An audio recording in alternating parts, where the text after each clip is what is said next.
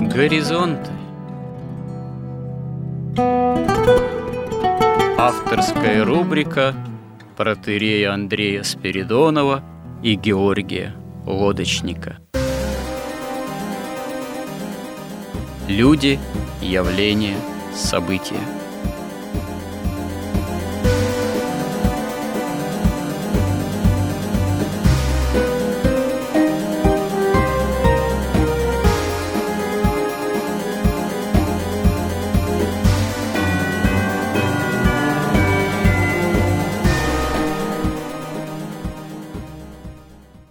Добрый день, уважаемые радиослушатели. В эфире радио Благовещение. И в нашей постоянной рубрике «Горизонт» я, протерей Андрей Спиридонов, и мой добрый постоянный собеседник Георгий Лодочник. Продолжаем наши изыскания, словесные и смысловые. В данном случае продолжаем цикл под названием «Русская идея». Прошлый раз мы остановились на том, что истинная идея, она должна отражать истину. Истина, она строго иерархична. А противостояние истине, оно предполагает уход от этой иерархичности, что, собственно говоря, произошло Западом цивилизационным и западной идеологии, как таковой в том числе. И уже достаточно давно, можно сказать, и не одно десятилетие, даже не одно столетие, стало выражаться в таком крайнем лицемерии. И это не случайно. Это как кто-то из мыслителей сказал, что дьявол, он вообще очень толерантен. Он толерантен ко всем версиям, кроме одной, истинной версии. Вот к истине дьявол, разумеется, не толерантен, потому что он враг истины и враг истины во Христе, разумеется, для христиан, по крайней мере.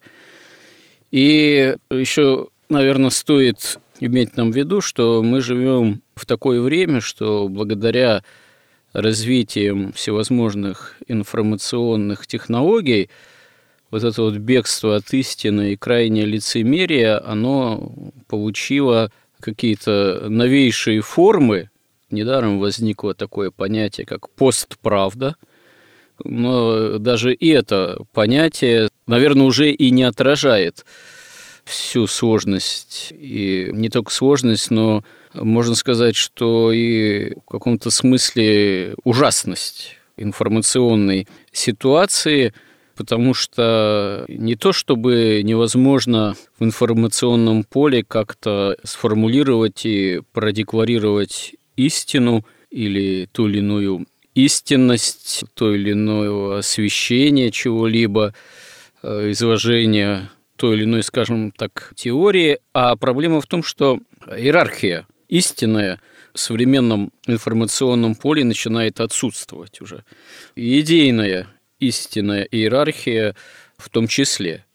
Потому что, во-первых, и сама такая идейная политика информационная Запада уже давно грядущая такова, а во-вторых, вот уже даже само по себе появление, скажем так, интернета – социальных сетей, блогов, оно позволяет буквально каждому пользователю этих блогов и сетей, сидящему у себя на кухне, высказывать какую угодно идею, какое угодно мнение, декларировать и, выражаясь современным языком, продвигать наряду с другими. И если в былые, скажем так, ну, несколько десятилетий уже тому назад подцензурные времена, что называется, каждому обывателю на кухне слова не давалось, сознательно вполне, и не было у обывателя на кухне такой возможности, кроме того, чтобы открыть форточку и выкрикнуть «Какое милое тысячелетие на дворе», цитируя одного из наших великих поэтов середины 20-го столетия, то теперь ситуация, да, кардинально изменилась, И изменилась она действительно в такую сторону, что человек, не имеющий представления об истине, не живущий, скажем так, ну, в каком-то идейном поле истинном, он э, до истины, если не возымеет должного направления своего какого-то сознательного, мыслительного движения, и кто-то ему не подскажет, кто-то его не направит, или он, ну, можно сказать, и не будет иметь жажды истины, а будет иметь э, жажду, скажем так, э, совсем иную, жажду выгоды, жажду потребительства, то он очень легко найдет именно созвучные ему, внутреннему устроению предложения, идейные, мыслительные – и будет ими жить, будет ими питаться в парадигме их, опять же, прибегая к современному языку, будет развиваться. И здесь возникают достаточно парадоксальные, скажем так, явления, достаточно всеобщие, когда обыватель, ну, обычный человек, я не вношу в это понятие какого-то заведомо отрицательного смысла, там, нравственного – когда обыватель, он и не будет хотеть знать правды.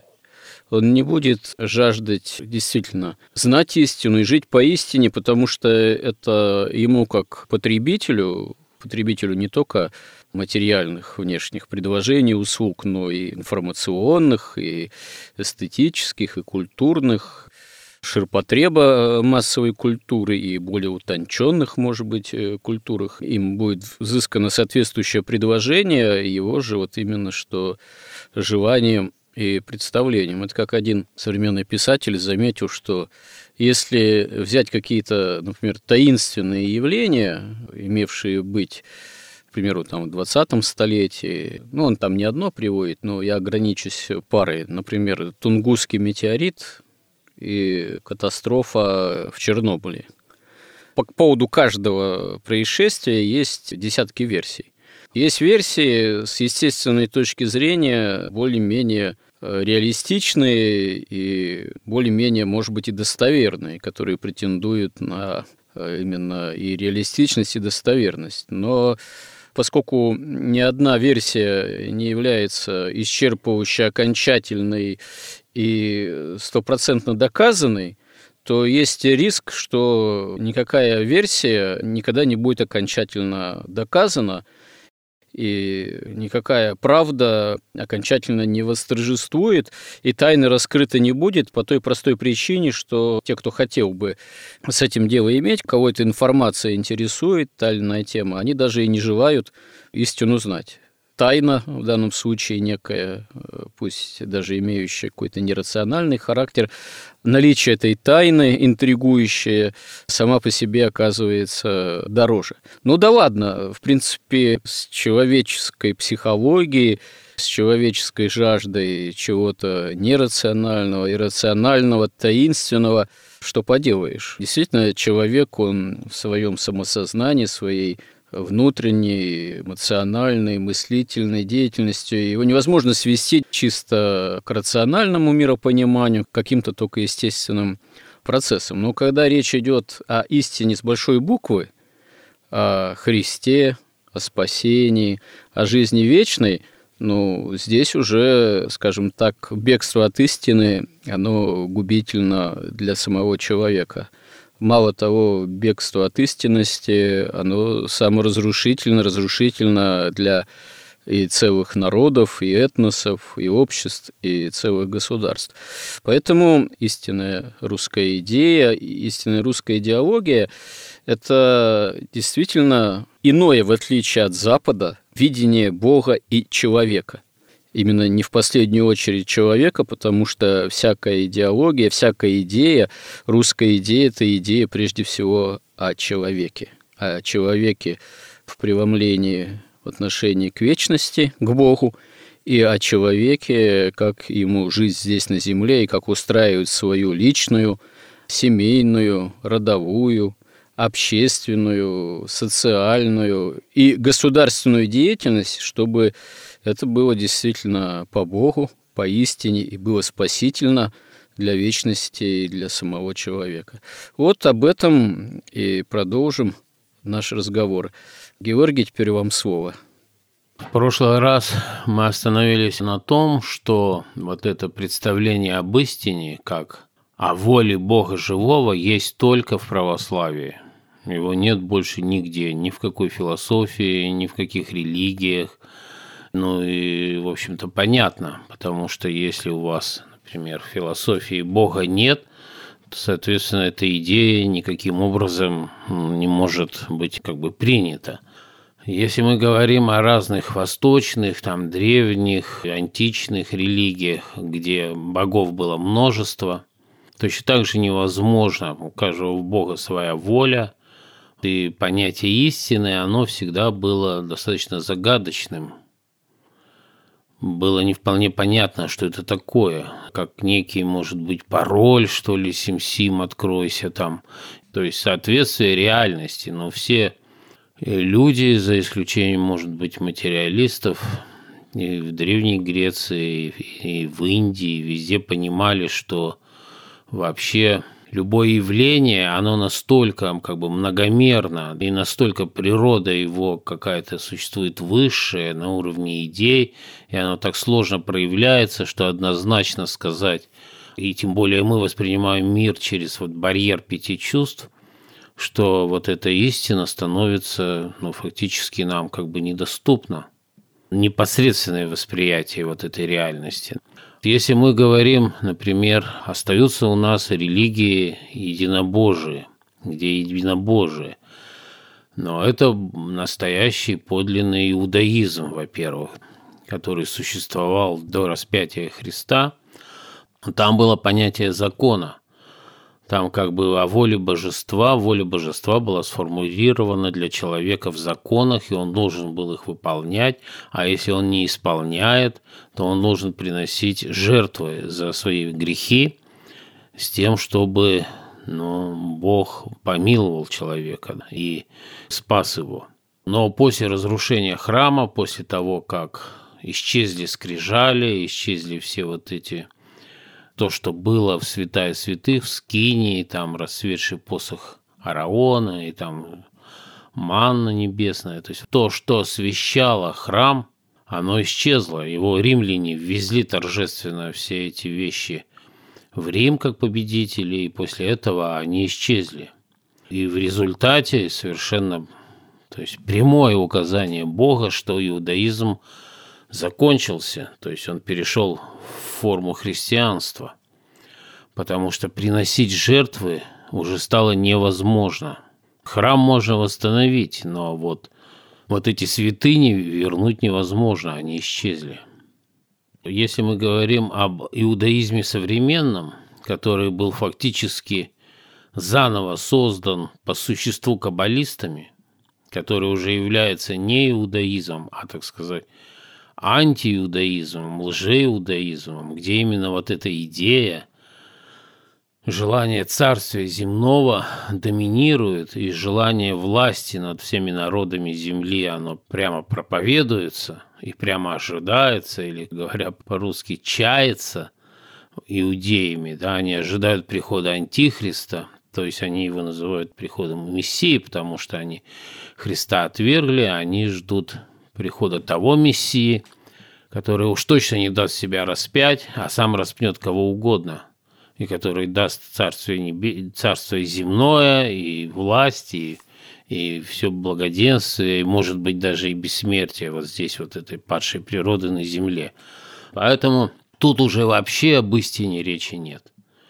Тут идет речь уже исключительно о выгоде, то есть это религии выгоды – если брать ислам, который тоже, по сути дела, создавали ну, в значительной степени, по крайней мере, при явно очень сильном влиянии каббалистов, который создавался 200 лет и на основании такой компиляции из христианских ересей, из вот этого лжеиудаизма и частями из зороастризма, то там тоже речи о том, чтобы как-то постигать какую-то истину, постигать там волю Божию, как бы этого нет. Там требуется просто подчинение, простое подчинение и восхваление. То есть там вместо, например, если мы будем говорить, например, с мусульманами, то мы выясним, что, во-первых, там нет у них вообще системы догматов. Это первое, что вообще имеет отношение к истине. Там вместо вот то, что у нас считается богословием, у них существует там персидская поэзия, которая восхваляет Бога, любовь к Богу, и часто там такие вообще странные перегибы, я бы сказал, что уже непонятно, что это за любовь.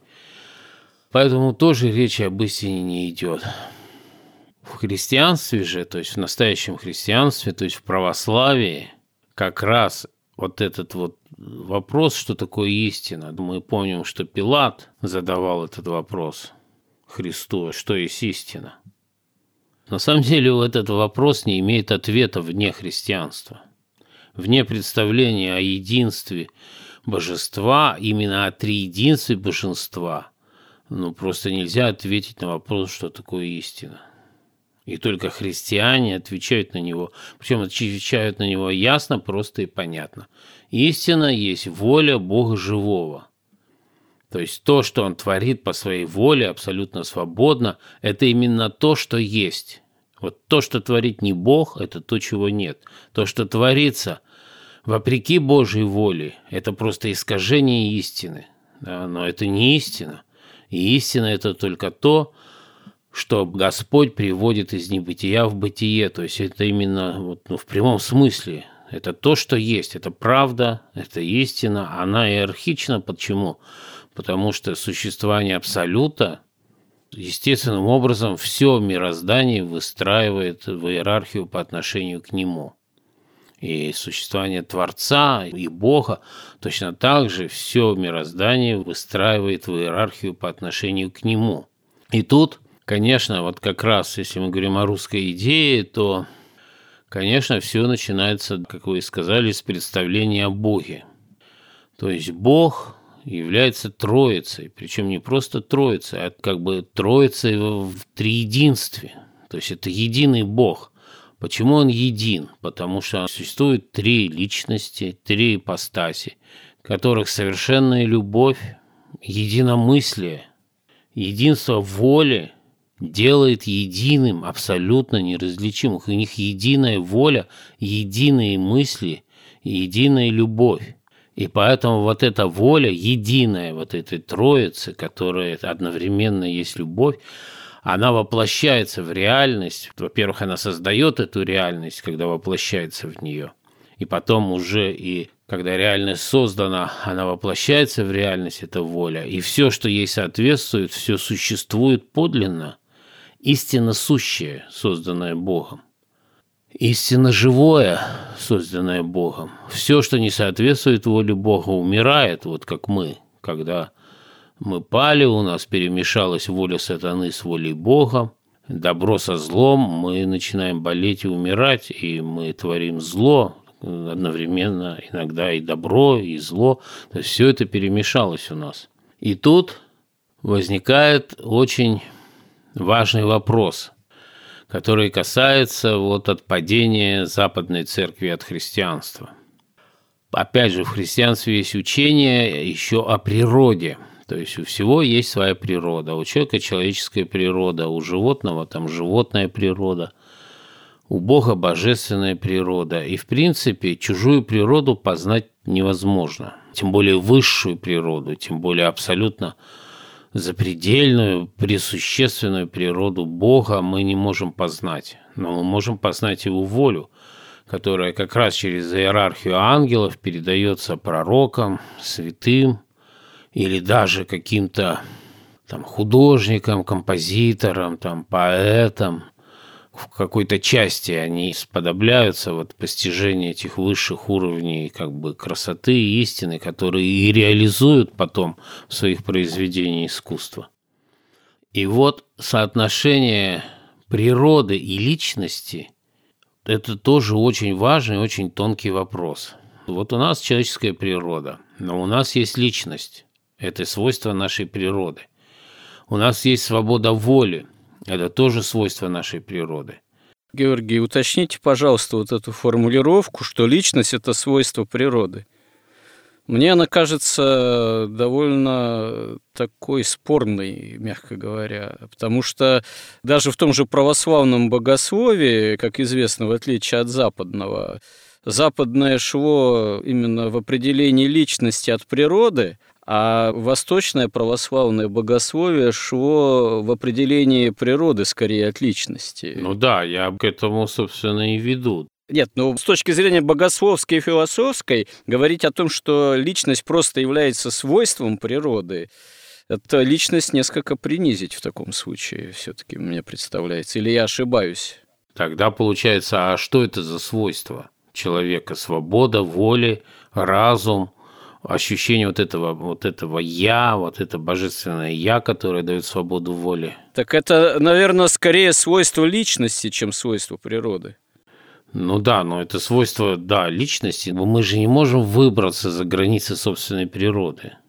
Ну, как ну, сказать? Например, когда святые отцы говорят о восхождении человека, подвижника, исихаста, там, аскета к Богу, говорится о том, что он подходит э, к границе человеческого и божественного, э, как это у современных э, богословов, философов говорится, антропологическая граница или антропологический предел – входит э, уже в пространство полноты общения с Богом, где заканчивается его человеческое, начинается божественное. И он тогда уже живет богочеловеческим, а не только человеческим своим. Да, но он же не принимает на себя, он же становится Богом по благодати, а не по природе когда речь идет о вот этих святых, они просто очищают падшую природу настолько, что она приближается к изначальной. И не просто изначальной, а когда они прошли все искушения, они приходят к совершенству человеческой природы. Именно к тому, как человек и был создан Богом для того, чтобы через человека присоединить к себе все творение, через обожение человека – Поэтому мы никак не можем сказать, что какое-то у нас есть свойство, которое выходит за природу человека. Образ и подобие Божие. Образ и подобие Божие – это как раз определение человеческой природы. Да, но это определение, которое подразумевает э, в том числе и возможность выхода человека за границы узко своей человеческой природы. Но только, конечно, не своими силами, а с Божьей помощью. Вот если мы считаем, что конечно, природа человека – это вот эта падшая природа, телесная, да, а то, что, например, там дух, он как бы не входит в человеческую природу, но это такие другие определения. Подождите, как это дух не входит в человеческую природу? Одна из классификаций трихотомическая, так сказать, богословская святых отцов, что человек и состоит из духа, души и тела. Это относится к природе человека.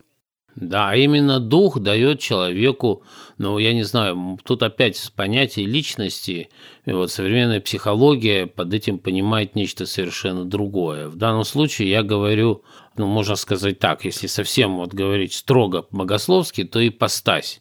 То есть вот конкретно ипостась имеет свободу воли, и все люди имеют вот эту свободу воли, разум. Это тоже свойство природы, потому что ипостась, она же человеческая ипостась, она соответствует природе вот человеческой. И вот если у человека есть вот эта вот свобода, то, например, уже природа животного, она уже не содержит в себе этой возможности. То есть животное уже совершенно детерминировано, все ее действия предопределены, и она не имеет вот ни свободы воли, ни вот этого «я». Поэтому, собственно, они и безгрешны еще при этом, да, но тем не менее это уже другая природа. И мы видим, что, например, вот на этом вот восхождении от животного к человеку, что человеческая природа именно отличается появлением вот этой ипостасной как бы сущности, вот этой свободы воли и разума, которой нет у животных.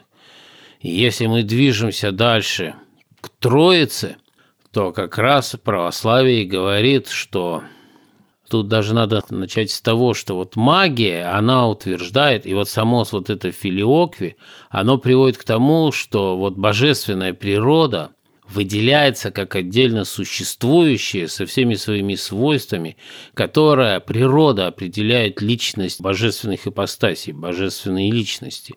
И это открывает путь как раз в магии к манипуляции божественной природой когда какие-то ритуалы, какие-то действия магические вызывают безусловный ответ Бога, то есть как бы минуя его волю, минуя его разум.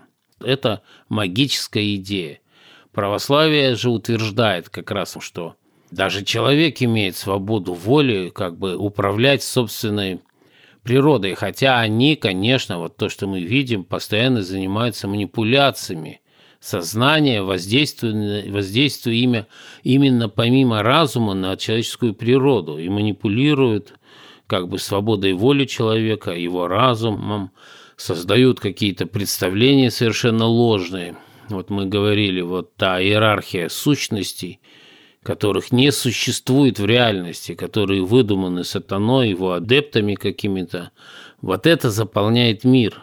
Мир заполняет несущее, несуществующее реально. И оно именно обращается, вот вся техника, весь смысл магии, кабалы, воздействие на природу помимо личности – Православие же утверждает, ну тут очень понятно, она абсолютно для нас недоступна, божественная природа. Но мы можем только делать какие-то такие аппроксимации. Православие, во-первых, говорит, что нет, Бог это вот это три ипостаси, три личности, которыми никак нельзя манипулировать, потому что это совершенные личности, и сама природа – Божественное подразумевает, что это фактически, как говорят святые отцы, Бог – это совершенная любовь, это совершенный разум, это совершенная воля. Кстати, прерву, простите, минутку. Мне кажется, очень важную вещь вы заметили, что магия, она ставит целью воздействие на природу человека, но чтобы подчинить, допустим, ну, или причинить э, то или иное воздействие все-таки на конкретную личность. Так ведь, да, получается? Так они это по отношению к Богу даже.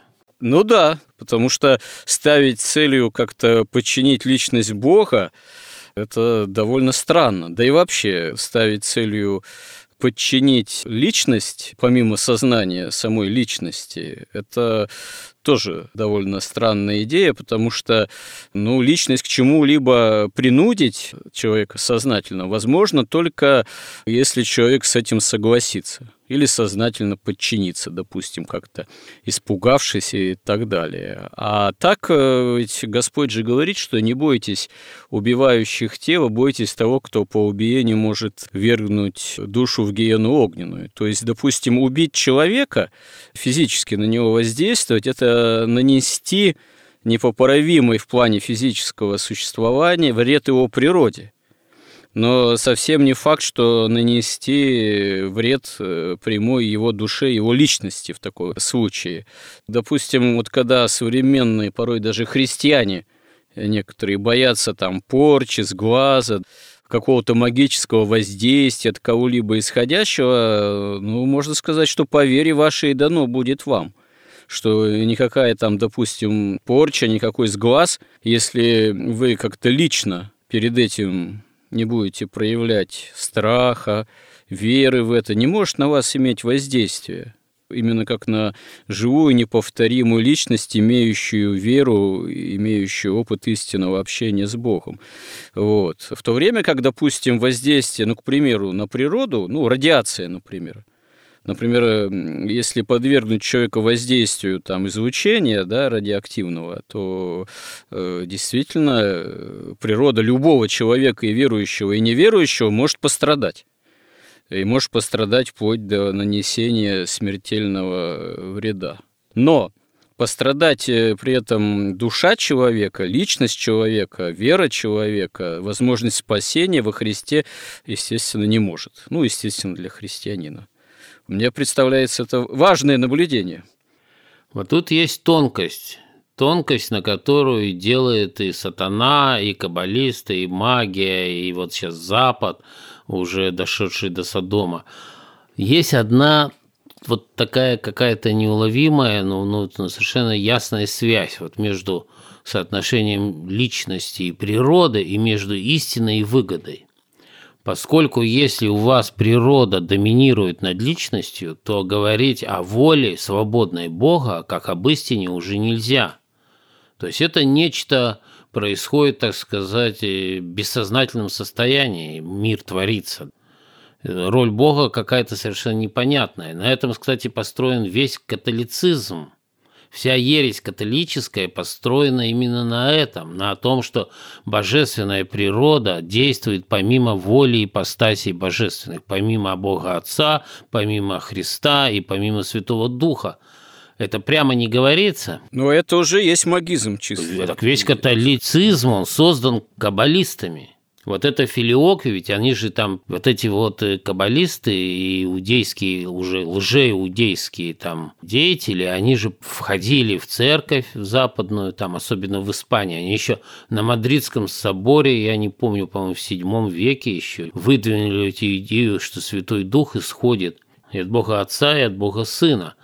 То есть тем самым появляется некое свойство, которое действует вне зависимости от свойств ипостасей. То есть вот эта вот сама божественная природа, она этот излучает Святой Дух, помимо как бы воли.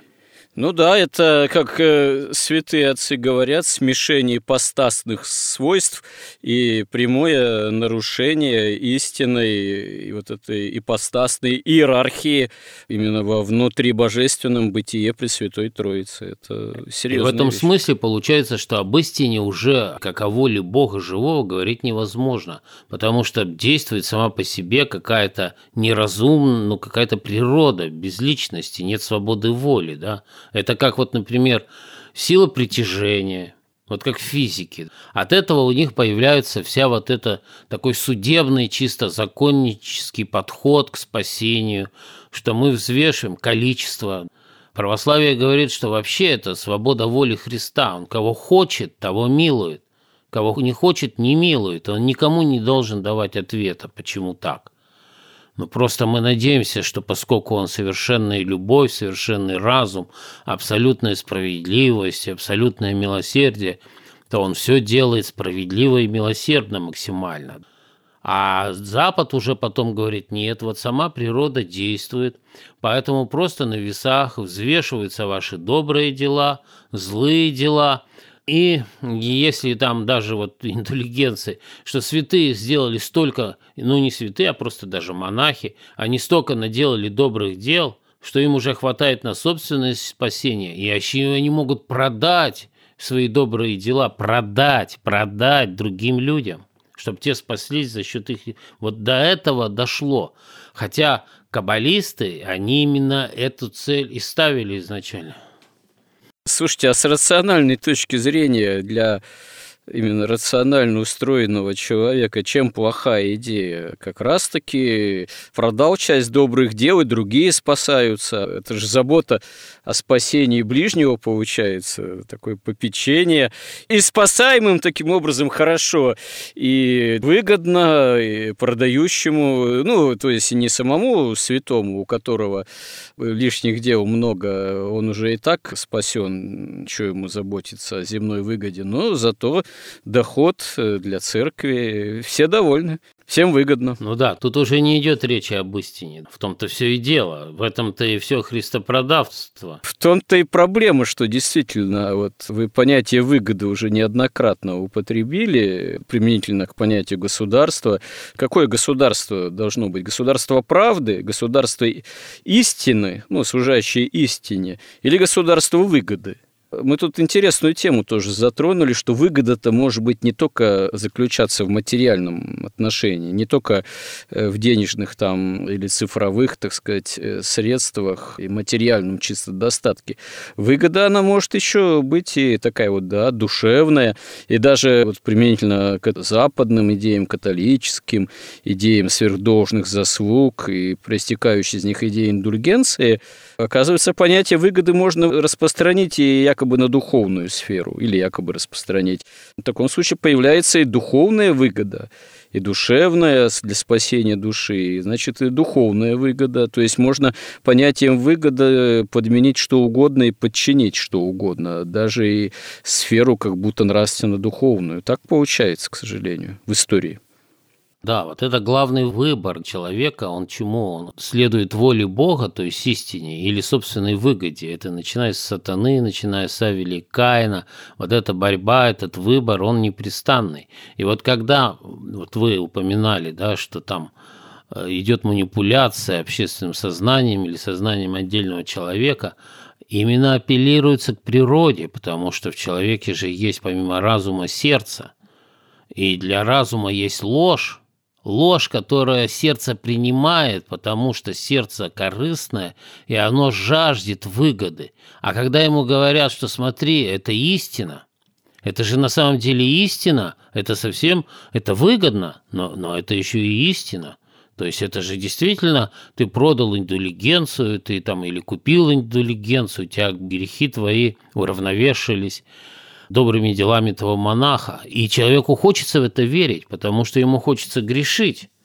Вот как у Владимира Соколова в книжке, там, вот, например, Скрябин из дневника, он приводит совершенно просто потрясающую вещь. Вот Скрябин пишет, Бог, но он хотя бы Скрябин, он великий композитор, и он хотя бы понимает, вообще в русской аристократии не было вот этого лицемерия, к которому мы и подводим, откуда появилось вот это западное лицемерие, которое есть как раз решение, как совместить выгоду с истиной. Так вот, Скрябин пишет в дневнике. «Бог, нет тебя, и я свободен». Вот в этом вся сущность сатанизма, каббалистики, всякой магии, оккультности, материализма, католицизма, которая нашла полное выражение в протестантизме, там просто лжеиудаизм декларируется от лица Христа, что Христос говорит, значит, ищите земного, стройте царствие земное, будьте богаты, кто богат, тому я благоволю, и тот спасется, а бедных надо уничтожать, они все равно попадут в ад, им ничего не поможет. То есть это вот в этом сущность, в общем-то, всей этой западной культуры и западной цивилизации. Но когда Скрябин, он просто не продолжает. Но если мы вот эту фразу «Бог, нет тебя, и я свободен», то это означает, что истина «нет тебя, и я свободен». Я могу всецело предаться выгоде, потому что нет истины-то нет вот этого мучительного выбора между истиной, вот этого ощущения греховности, когда я следую и выгоде. Ее нет. Или там добро, нет тебя. Я могу самовтворить зло сколько мне угодно, я свободен. И любовь, тебя тоже нет. А есть только движение соков в утробе, которое производит во мне какие-то там, значит, похоть, еще какие-то желания, там, не знаю, восторги. Но вот за все за это платит Бог. Мы об этом как-то достаточно подробно говорили. И заплатил на кресте. Верно, но платит и человек тоже, созданный по образу и подобию Божьему. Вот вы заметили, что применительно к дневникам Скрябина, да, он не продолжает там развитие этой мысли, но продолжает же его творчество, за которое он тоже платит. Если, к примеру, сравнить творчество Скрябина, для которого Бога нет, и Рахманинова, для которого Бог есть, безусловно, мы видим, насколько это разное творчество, и насколько одно применительно к Скрябину несет некий действительно разрушительный, саморазрушительный заряд, а насколько созидательно, положительно творчество, например, э, Рахманинова. Кроме того, я вот тоже хочу сослаться на мнение тоже одного писателя современного светского, который в одних своих э, суждениях о русском человеке, о русской культуре, о русской ситуации, например, Серебряного века предреволюционной и революционной, задался таким интересным вопросом, что ведь подавляющее большинство людей в том числе деятели культуры Серебряного века, они же не совершали сами по себе каких-то страшных грехов. Большинство их не было там какими-то террористами, убийцами. Ну, да, было общество заражено определенными уже греховными навыками, страстями, так сказать, уже такое безбожие распространялось очевидным образом. В церковной ситуации был такой достаточно серьезный духовный формализм. Но неужели этот писатель говорит, эти люди – этими, можно сказать, грешками заслужили тот каток репрессии, гражданскую войну, миллионные жертвы, которые на них обрушились вот в 17 году и далее. Соразмерно ли наказание, мы скажем, вслед за этим писателем, он прямо слово «бог», может, там и не употребляет, вот, но подразумевает, что, видимо, да, от Бога. Соразмерно ли наказание от Бога за ту, порой для большинства, мелкую греховность, которая царила в русском обществе до всех этих революционных событий? Что вот здесь можно ответить? Мне представляется, что дело не в соразмерности. Наказание Бога – это всегда некое попущение Божие, а не прямо действие причинно-следственных таких вот связей и наказания как какой-то кармы, э, которая там в каком-то процентном соотношении вот, или обуславливает то или иное наказание. Само уклонение от истины, от жизни поистине, оно настолько саморазрушительно, что способно обрушить, можно сказать, вот эти подпирающие, что ли, свод балки, и тогда, когда свод рушится, действительно мало никому не кажется. Или способна раскрыть как ящик Пандоры, это уклонение от истины, инфернальные адские бездны, и те силы, которые оттуда вырываются, для них уже никаких критериев, так сказать, применения, осуществления собственного зла, никакой меры у этого зла уже не будет. Вот, хотя, казалось бы, обычный человек ничем особым таким не провинился до того, якобы. Ну вот э, мне как-то это удивительно. Предательство Бога – это маленький грех или большой? Предательство царя – это маленький грех или большой? Предательство Отечества – это и самый Я настоящий... Я цитировал мнение одного современного известного писателя, вот, Понимаете, оно мне тоже было удивительно, потому что я вот даже как-то и не задумывался на этот счет, что мера наказания с точки зрения ну, вот так вот мыслящих э, некоторых писателей, не знаю, там, либерально мыслящих, или как она может показаться чрезмерной. Наверное, в этом у такого рода мыслителей есть своя логика. Ну, я не знаю тогда. Они уничтожили, именно они уничтожили величайшую империю. Империю действительно света превратили ее в тюрьму, и, я не знаю, Иуда вообще повесился. А они же, ну, кто-то застрелился там у них, кто-то повесился. Это нормально абсолютно. Они же обрекли целый народ на иго, по сути дела, материалистическое. И сейчас страна колония. Это, я не знаю, это же их рук дело. Что это маленький грех? Это огромный грех. Так речь-то о том, что пострадали не только те, кто эту заваруху устраивали всю, но и сам народ в огромной массе обыватели, мещане, крестьяне, купцы и так далее. Все ж пострадали, никому мало не показалось. Ну вот, а потому что все как раз попали под эту ложь. Вот они приняли эту ложь, вот ложь вот этого прогресса и просвещения.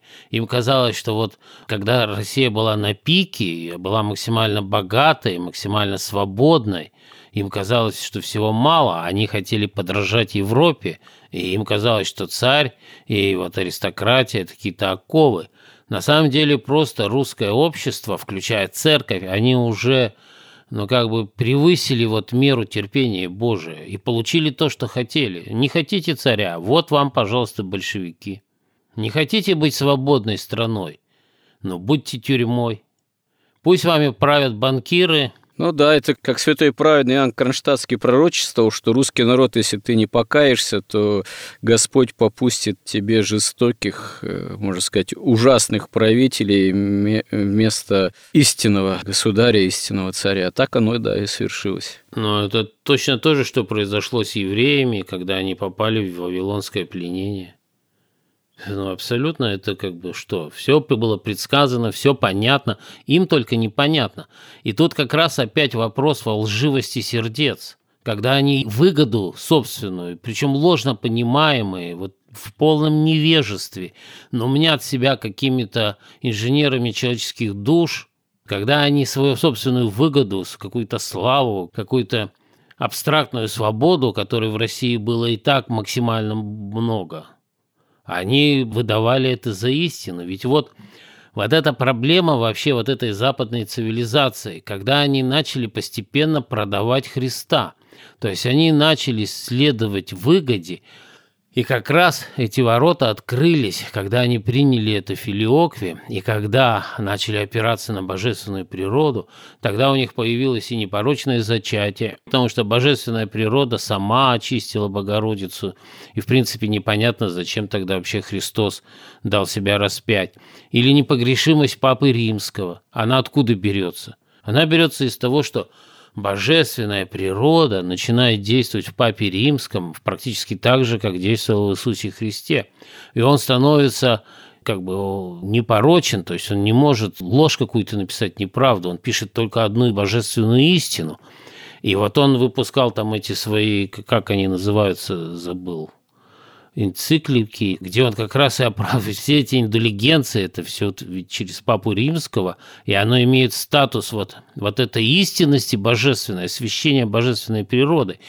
Все в результате пришло к тому, что западный человек за эту тысячу лет, он, у него возникло какое-то просто исключительное вот это вот двоемыслие – что он всегда говорит, и он даже верит свято, что он бомбит там, не знаю, там Ирак из-за демократии, хотя подразумевает выгоду, потому что кончилось тем, что Ирак содержится в состоянии хаоса, вокруг нефтепроводов построили стены и за, за копейки выкачивают оттуда нефть. И как бы для западного человека это естественно. То есть он утверждает всегда, что вот его собственная выгода – это и есть истина – Пока, конечно, не появился Кант, который стал доказывать, что истина вообще человеку недоступна, и потом там Шопенгауэр, и там вся эта история, и потом материалисты – Георгий, у нас время эфирное уже подходит к завершению, поэтому я боюсь, что про Канта надо поговорить отдельно, потому что это разговор долгий и непростой. Вот. Поэтому, наверное, продолжим в следующий раз про Запад и его лицемерие в том числе, но как раз-таки, поскольку мы говорим про русскую идею, нам есть чем Запад сравнить. А то, что русская история наша отечественная включает в себя такие кровавые, тяжелые катастрофы, именно вот как столетней давности, и не только столетней давности, это, наверное, тоже не случайно, потому что отступление от русской идеи, как истинной идеи, оно для носителей этой идеи, для государства, общества, народа, как носителей этой идеи, ну там идея Святой Руси, да, к примеру, оно как раз-таки оказывается катастрофично и губительно и наказуемо. Вот, если ты как народ вот, принимаешь на себя такую идею, то с тебя и спрос, и большая ответственность твоя, больше нравственно-духовная и историческая в том числе. Ну, прошу вас кратко резюмировать этот наш сюжет.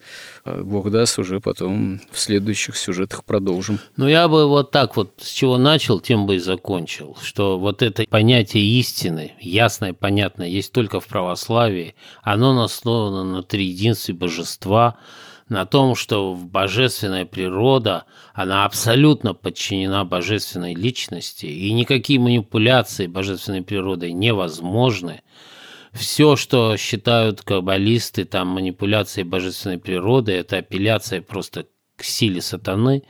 И огромная связь между вот этим как бы апелляцией к природе, помимо разума и воли и личности, и выгоды, и истины, то есть, когда вы апеллируете к природе, ведь в чем хитрость-то, вот я хотел бы закончить, о чем вообще сегодня говорили, что когда вы апеллируете к природе, помимо личности, когда вы манипулируете через социальные сети, пиар-технологии, политические технологии, всякую бильберду говорите народу вместо правды и истины, то вы обращаетесь именно к природе, помимо личности, и вы всегда Поскольку в таком случае истина как бы и пропадает вообще, то вы всегда действуете в соответствии только с выгодой, причем только с собственной выгодой.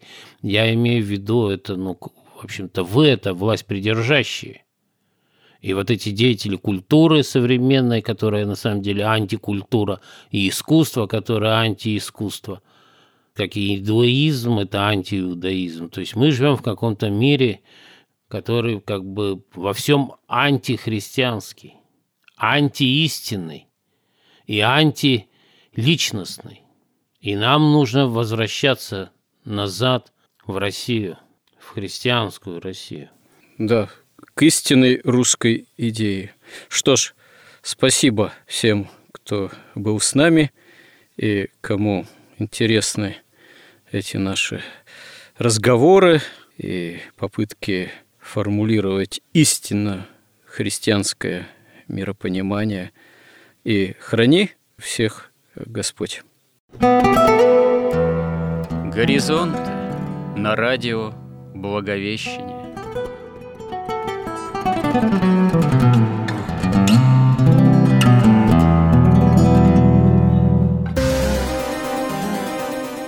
Разговор вели протеерей Андрей Спиридонов и Георгий Лодочник –